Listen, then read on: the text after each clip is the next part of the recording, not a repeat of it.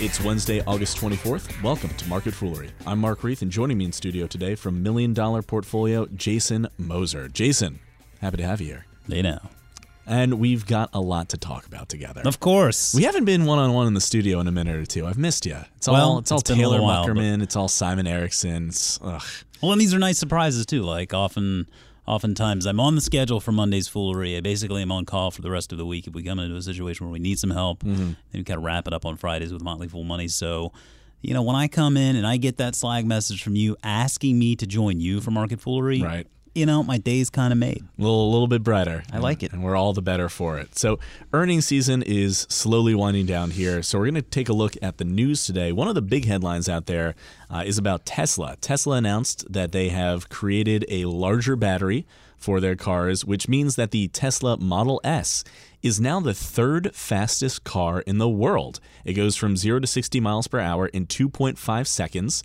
Uh, the Model X goes faster as well uh, with the addition of this newer battery. Uh, Jason, before we dive too deeply into Tesla's business and what this means for it, I guess my question for you is does it matter? Does it matter that t- uh, Elon Musk's cars go fast? Does it matter that Tesla is making a bigger battery? Why should I care about this? So, yes, it matters, and no, it doesn't. I guess when you're talking about this car being the fastest car in the world, I care exactly 0.0 where that's concerned. I mean, I could not care less. And I don't think, uh, I mean, perhaps that's a testament to the to the capacity of the battery. I guess maybe that's what that is. Um, and, and maybe the masses out there really do like the fact that they have a chance at owning the fastest car in the world.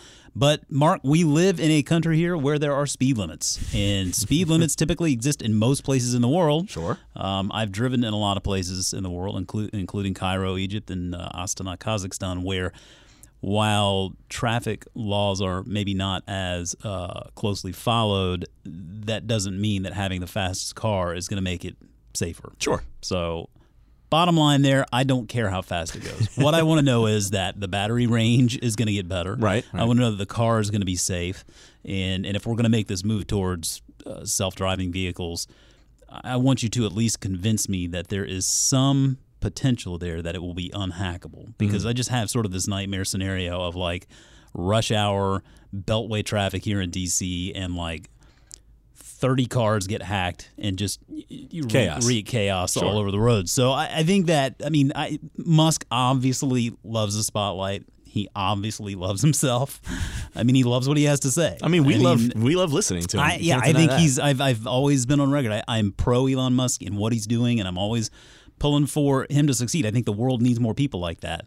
Um, with that said, uh, you know, when he puts these kinds of things out, I, I care more about the battery capacity and, and advancements there as opposed to how fast the car goes. But I also get that he's creating a lot of uh, press and ginning up a lot of excitement there, particularly when he gets out there and he uh, throws a tweet out there at the beginning of the day saying, "Hey, we've got an announcement coming up in like three or four hours," and then obviously Twitter catches fire because this is not just investors, right? I mean, there are Tesla fanboys out there, fangirls, and and people that just generally speaking um, want to see things like this uh, succeed and move forward, and so I, I think that's all great. Um, I think it matters ultimately the battery capacity. Right, think and the ba- that's the biggest hurdle. Absolutely, and the battery capacity for those out there uh, who don't know. So this new battery, it's 100 kilowatts per hour.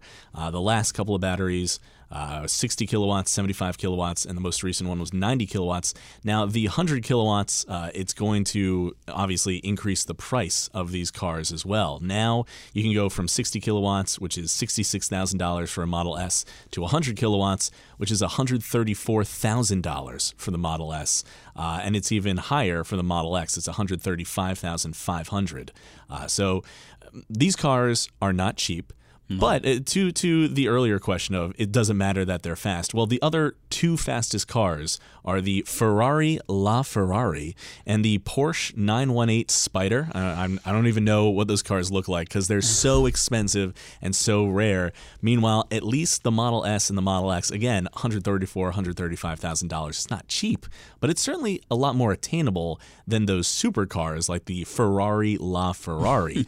so again, uh, uh, is that really going to matter for those for those buyers out there who are deciding between a Ferrari LaFerrari and a Model S uh, that goes just about as fast but is a tenth of the price, uh, is that going to drive up sales at the end of the day? Uh, is it really going to affect the bottom line before we even get to the the battery capacity here? Yeah, I think I think you have a you have an audience out there of of consumers that can afford cars like these that want to purchase cars that are this high end and, and that you know aren't going to have really a problem being able to sort of finance that.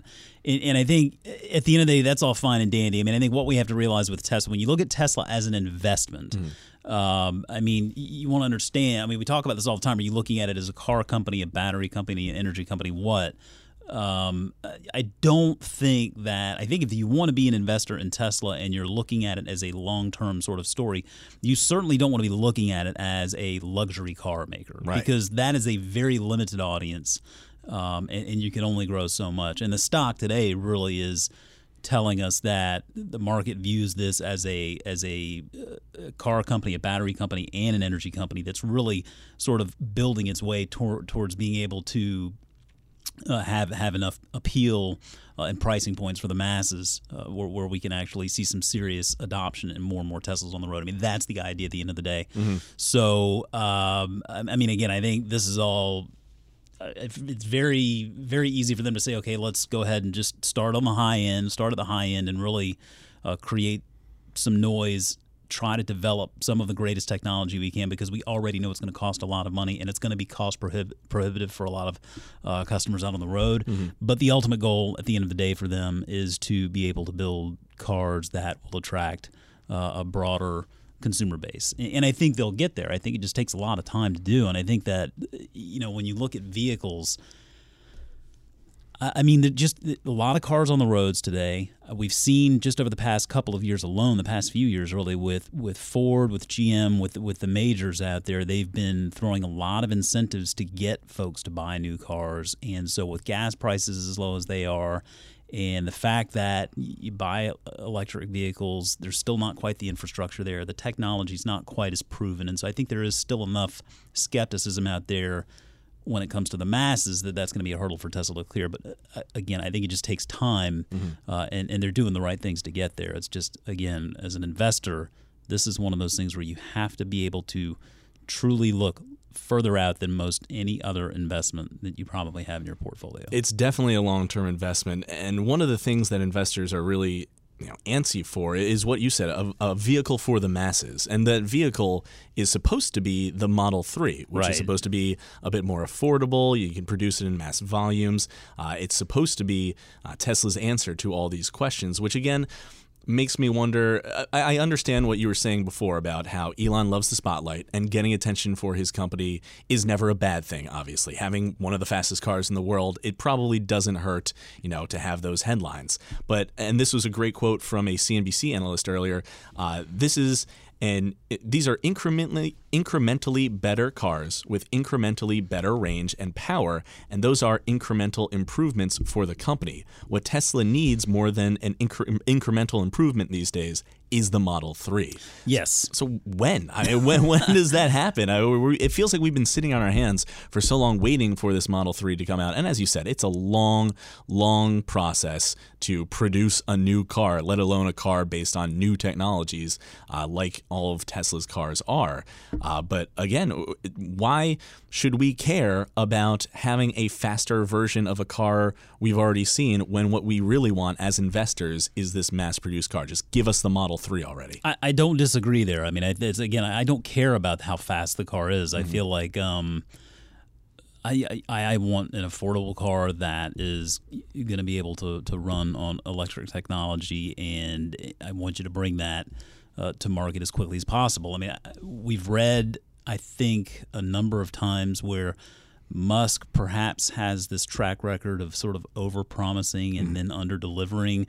And I don't, I mean that in sort of a nuanced sense. He just sort of promises these goals either on a timeline or a volume basis that he's never quite able to fully achieve. And that's, that's really not to knock him. I mean, I, I think that, uh, there are only a few people probably on the planet who can really pull off what he's doing. And, and he's doing it famously, and, and I, I think that we need to give him the runway to get it done. I think that uh, all we can do is give it time. I guess. I, I mean, yeah. uh, they have the Model Three. It is in fact under. Uh, it's being developed. I mean, it's supposed to be delivered somewhere in the neighborhood of 2018 or so. They've taken a lot of deposits, and I think those are all great signs. I think those are the early adopters. I think just like with any of these any of these sorts of, of movements, you're going to see a lot of the early adopters jump in there, and then there's going to be a wave, sort of quiet until until those early adopters really can show sort of the benefits of, of the products that are being developed. In- Right. In, this case, it'll be the Model 3. So I think that once we have a, a big enough consumer base that can actually sit there and, and give the Model 3 and technology like that the green light and say, hey, this is good stuff. Typically, human behavior is such that the masses will go ahead and jump on board, mm-hmm. and then it's just a matter of having the the capacity to, to build that many cars. That's a problem for them right now. I, I think they're going to continue to have some challenges on the capital front, and and if this merger with Solar City goes through, which it sounds like it will be, it's going to make it a very uh, difficult company to fully understand. And so I think as an investor, you either buy into that and take a big leap of faith here, or you just sort of sit on the sidelines like I do and really follow the story and enjoy it and learn from it. Um, and then hopefully, when my kids are old enough, maybe there'd be some cool uh, electric car technology out for them. A lot of hoping, waiting, wishing for Tesla. I imagine we'll talk about it a lot in, the meantime. I'm sure. Oh, I'm sure. We'll have plenty to talk about.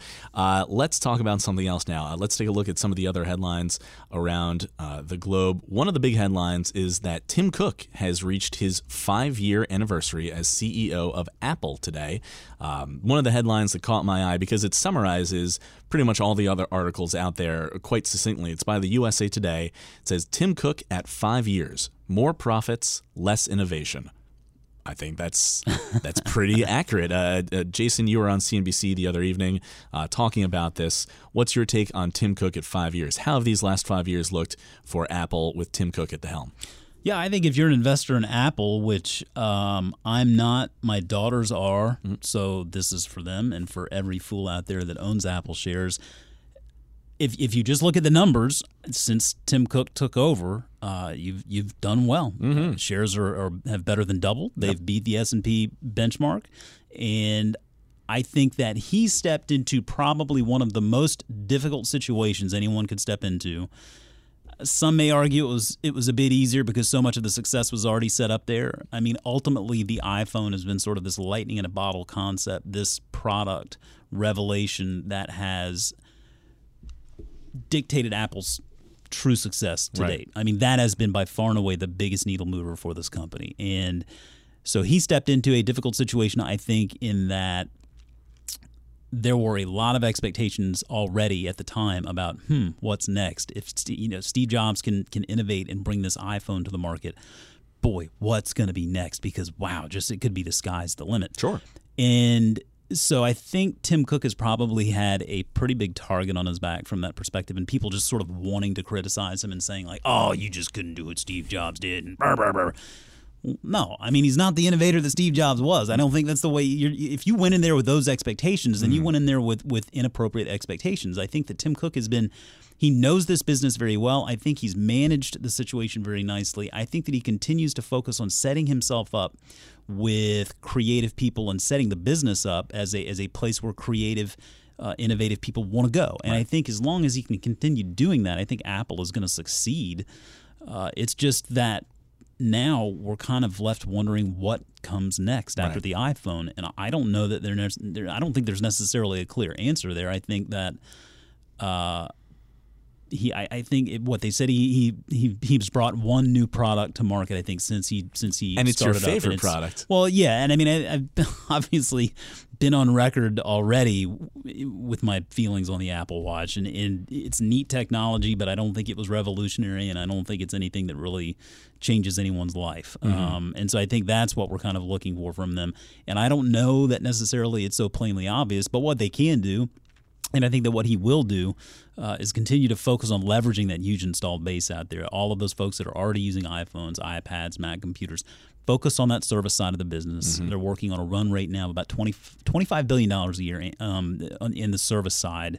Uh, now, when you compare that to 220 billion dollars that the company uh, brought in revenue a year ago, then that's not really that big of a percentage of Sure, it today. sure. But it's growing and it's Yeah. growing fast, and I think there's big opportunity there on the services side. I think Apple Pay is another area where I think that Apple could do a better job in really educating not only consumers but really merchants on the benefits of it because it seems like it's more secure. It's pretty simple to use.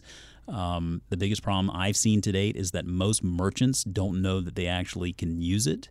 Uh, so if you go in there and you ask someone, "Hey, do you have Apple Pay?" They kind of look at you with sort of this blank stare and not really knowing how to answer. it. That's a problem Yeah. because I think uh, Apple gets a cut of every transaction that happens there. So I think there are opportunities there, and I think that ultimately the legacy that Tim Cook can leave is going to be more of uh, more on the capital allocation side, figuring out a way to really take advantage of Apple's huge balance uh, sheet and, and putting that to work in neat ways. We hear it all the time talk of Apple should just buy a Tesla. That would take care of every capital need right there, and they could just do phenomenal things together. I, I think there's probably a point to that. Um, I think if they wanted to be a part of helping grow the the solar option, I think that would be neat too.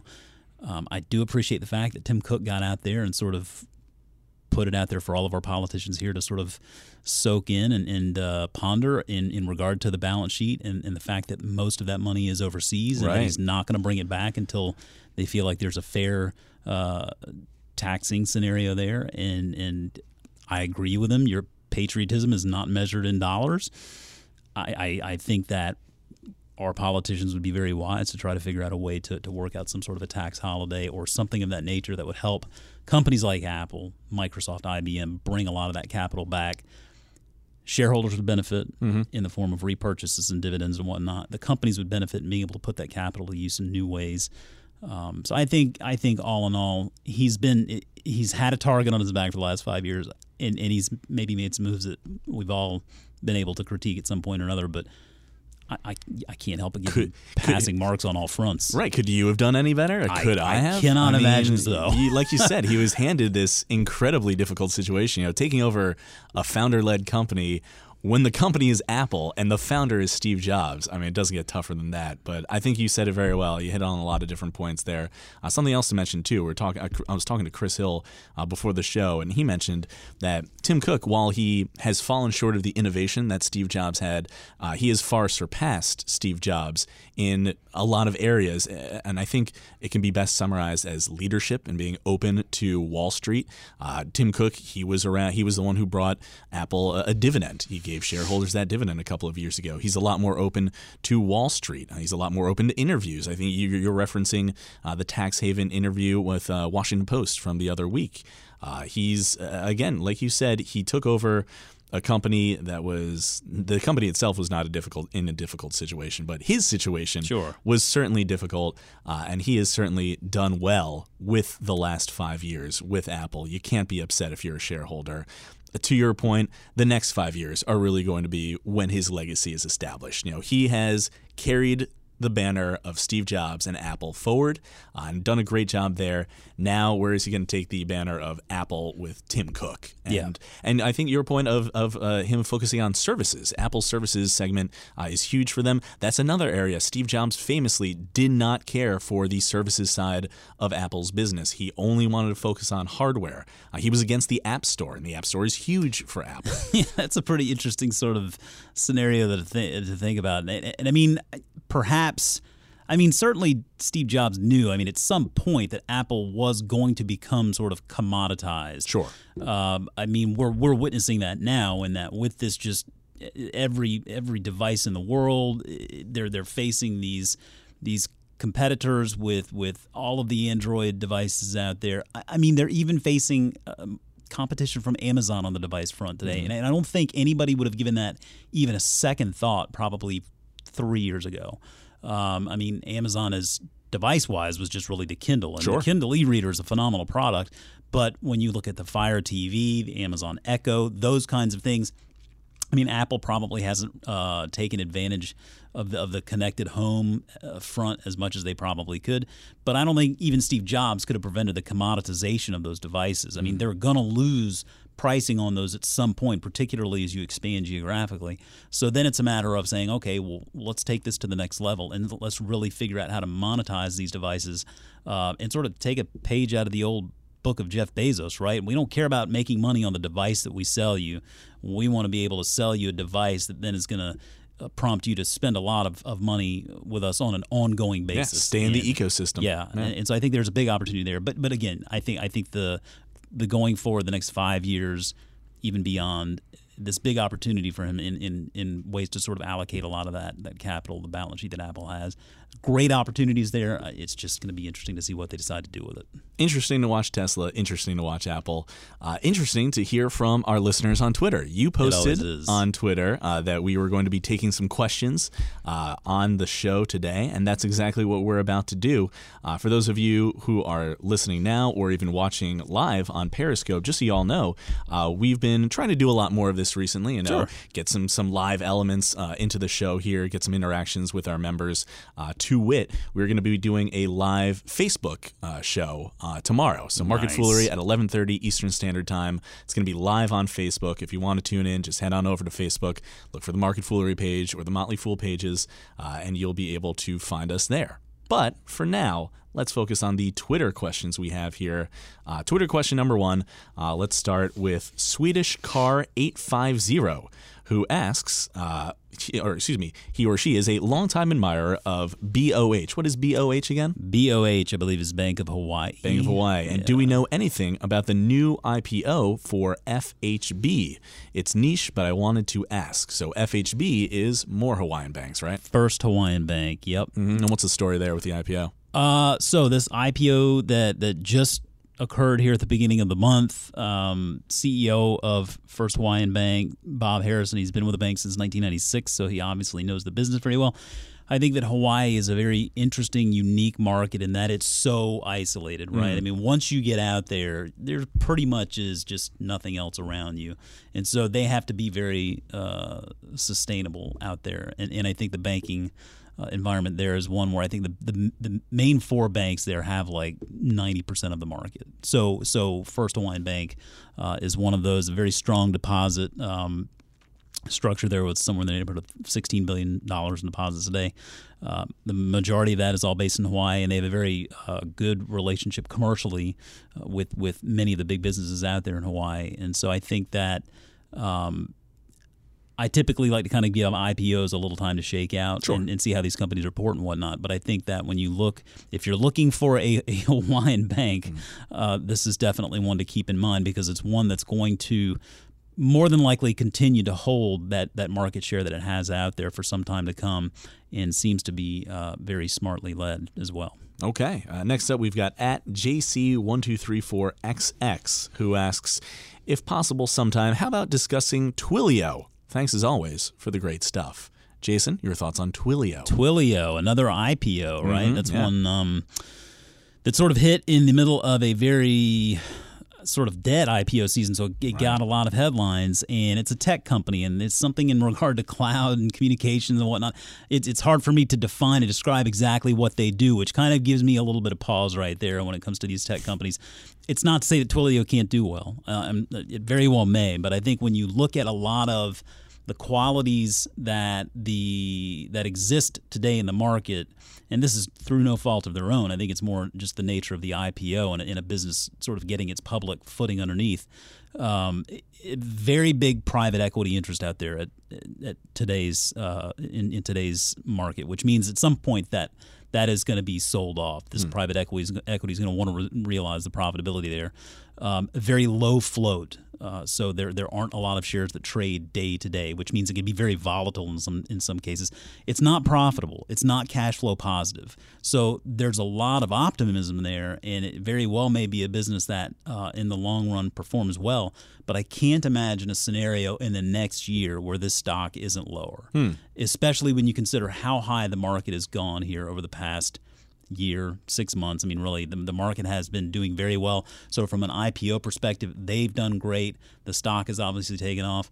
But given what they do and given sort of the the signs there that, that you get with, with typical new, new IPOs. I'd give this one a little time to shake out, get a better understanding of what the business does. If you feel like it's a business that has a great future, learn what they do, figure out what their competitive advantage is, and figure out why they can do it better than anyone. And if you can identify that, then just keep an eye on it because the valuation right now is is a bit out there. I mean, it's it's trading at something like 20 times sales right now. Mm-hmm for comparison's sake, and I mean there are different businesses, but Facebook is around 16 times sales. Twitter's at like five times sales. With a, with a business that's not profitable and not cash flow positive, trading at that kind of a valuation, I would avoid it like the plague. but if you like the business, keep an eye on it and wait for the valuation to come back. Watching and waiting. Okay, uh, what about at Patrick M Ford?